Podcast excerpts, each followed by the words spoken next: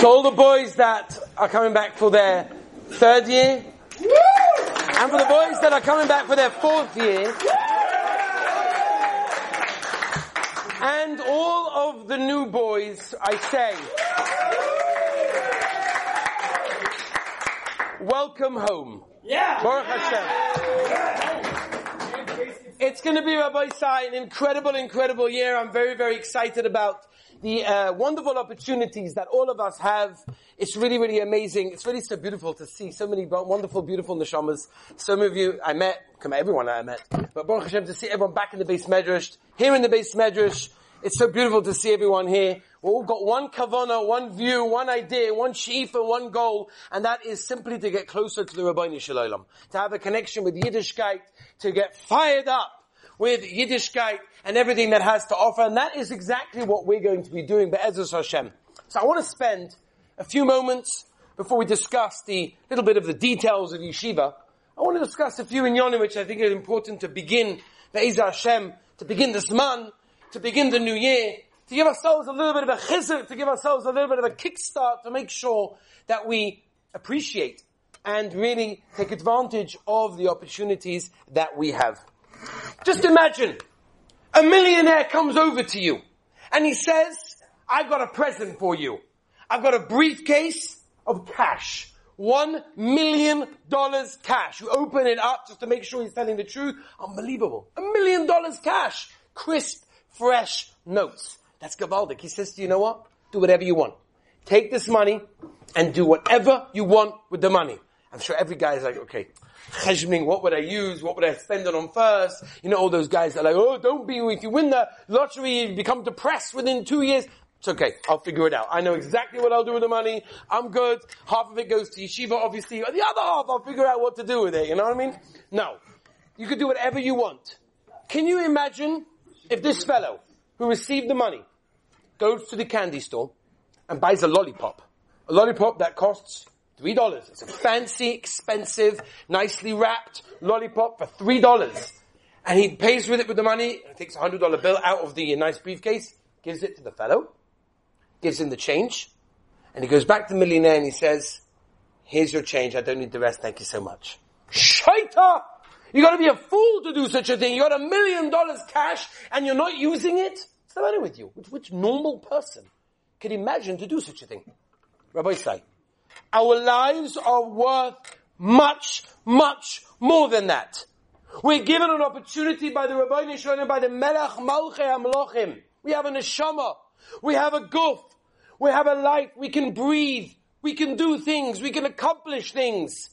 And what happens if after 120 years of being in this world, you take that Kaviyachol briefcase of money, you take that neshama, and you give it back to the Rabbi and you say, thank you so much, I bought a lollipop, I'm good, I had some fun down here, it was great, took some pictures to prove that I had the fun, because without the pictures there was no fun. You know, I did everything I was meant to do, I'm done. But what did you do? What did you accomplish? That's the question.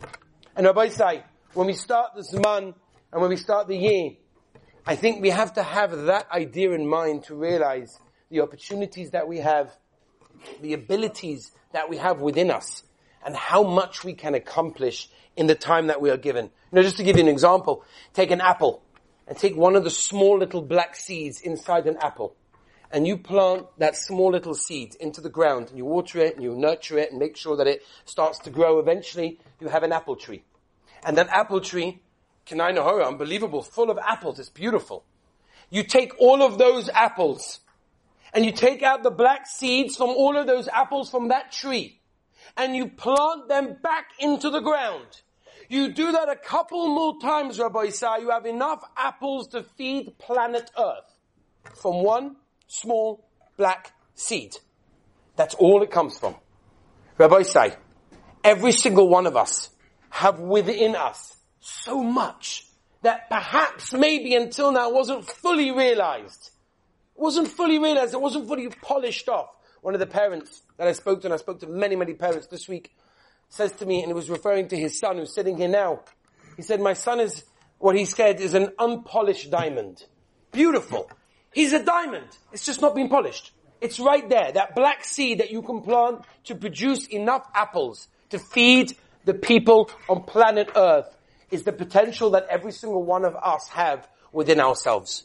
And if you ask the older boys, the boys that have been here for a year, for two years, or even longer, they will tell you how much you can accomplish, but after all, it all depends on you.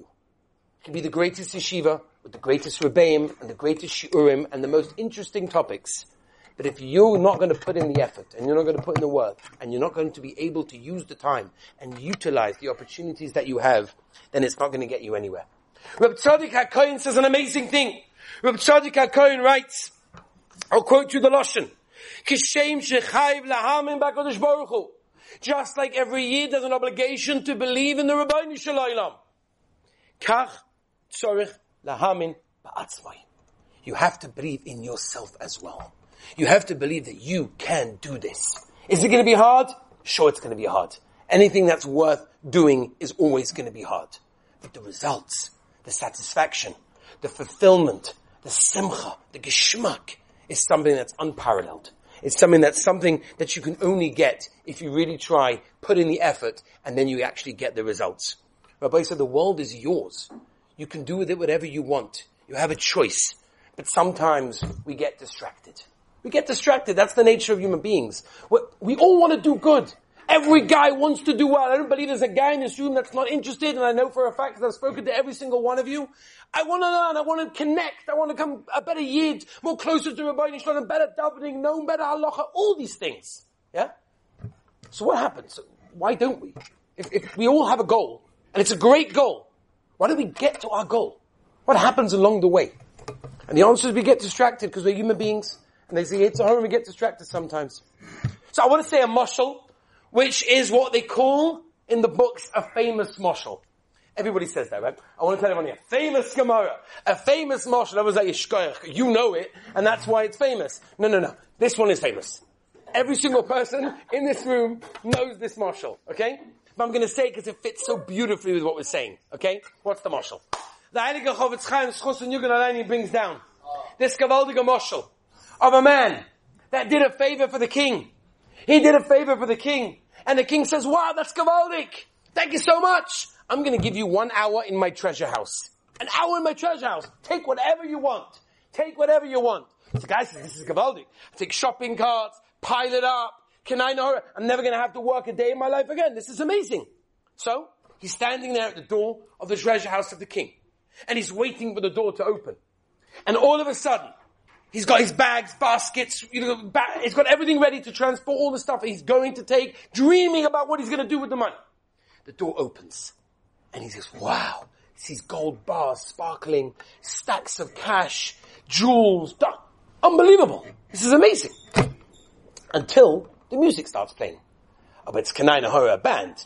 It's like when you go to America, and you go to a nice fancy chuppah, and you see, you know, 14 piece band, three different singers flown in from different places in the world. That's a band. And the guy's mesmerized. He's watching it. He's like, wow, this is amazing. Until he gets a knock on the shoulder and it's the security guard saying you've got about three and a half minutes left of your hour. three and a half minutes! And he starts running around trying to cut whatever he can and boom, they close the door. Simple, famous marshal. It's all of us. Every single day of our lives. We wake up in the morning, we all have a goal. We all have a direction. We all know what we're trying to get. But we get distracted by the Geschmack music.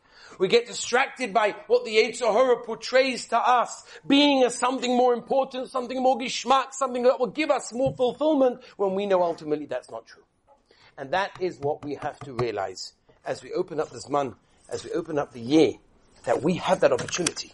And there are going to be distractions. There are going to be distractions that are going to come your way and say, much more exciting. Night Seder or we're not to say. And therefore I have to choose, right? What do I choose? I don't know.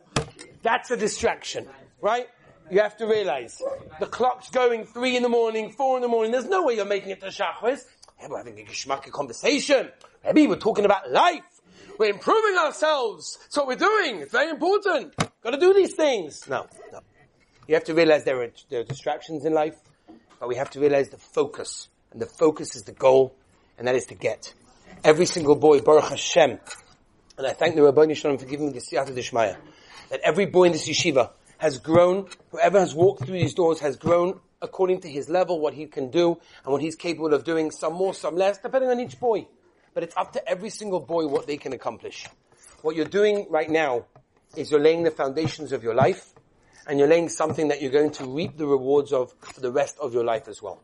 When a person is connected to Yiddishkeit, when a person enjoys davening, when a person knows halacha, when a person enjoys what he is doing, so he doesn't become a robot. A robot is someone that just does something with autopilot. And you know something? How many people go through Yiddishkeit and they're just going through the autopilot motions? They keep Shabbos, they make brachas, they daven when they have to daven, but they're not in it. They're not living it. They don't enjoy it. It's not their chiyus. It's not giving them life. They're doing it because that's what, I don't know, so my father did and his father did. That's what you're meant to do, right? But there's no life. Why would you live a life of something that you don't enjoy? Of something that you don't think is real? When you could change it. Or you could sit in yeshiva for a year or two, whatever it's going to be, and we'll talk about the 22 year program a different time, exactly when we're going to start the brainwashing, not the brainwashing, but I'll it when you could sit and you could change your, your whole perspective of what Yiddishkeit is, what davening is, what the Ribbono Shel Olam, Emunah, Bitachon, Shabbos Kodesh, so much. That's what it's all about. I want to end with a Moiradik Moshel again from the Chofetz Chaim. It's so beautiful, and I think it drives the point home so well as well. And that is the Mishnah in Pirkei The Mishnah in Pirkei tells us, what is the derech of Torah? How should a person learn Torah? Says the Mishnah. Kach hi Torah. This is the way of learning Torah. Probably describing how most Bacham sit in yeshiva. What should you do? Pas b'melech toichel. Right, but orange, at a tishon, you have a bit of dry, crusty bread, a pitcher of water, sit on the floor, similar to what they give in yeshiva, thick, thick mattresses, freshly squeezed orange juice, pancakes, whatever. It's a similar idea. You know, you, you survive off the minimum. Gavaldik. Zog the Mishnah. About, about, uh, Torah to Omel. And then it says, and if you do it, if you do it, you can have a great life, not only in this world, but in the next world. I don't understand. What's trapped in the Mishnah? You just told us the mahalach of learning Torah is to be satisfied with the minimum. You don't need luxuries. Your marriage will be great. And then it says, and if you do it, you have a great life. In this world, the next world, if you do it. Just, you just told us this is the way of learning Torah. What? As I said the Chofetz Chaim. Chofetz Chaim answers with the mashal. And he says, as every mashal has to begin with a king. And there was a king that was at war with the country. And the soldiers were looking for him. And they attacked.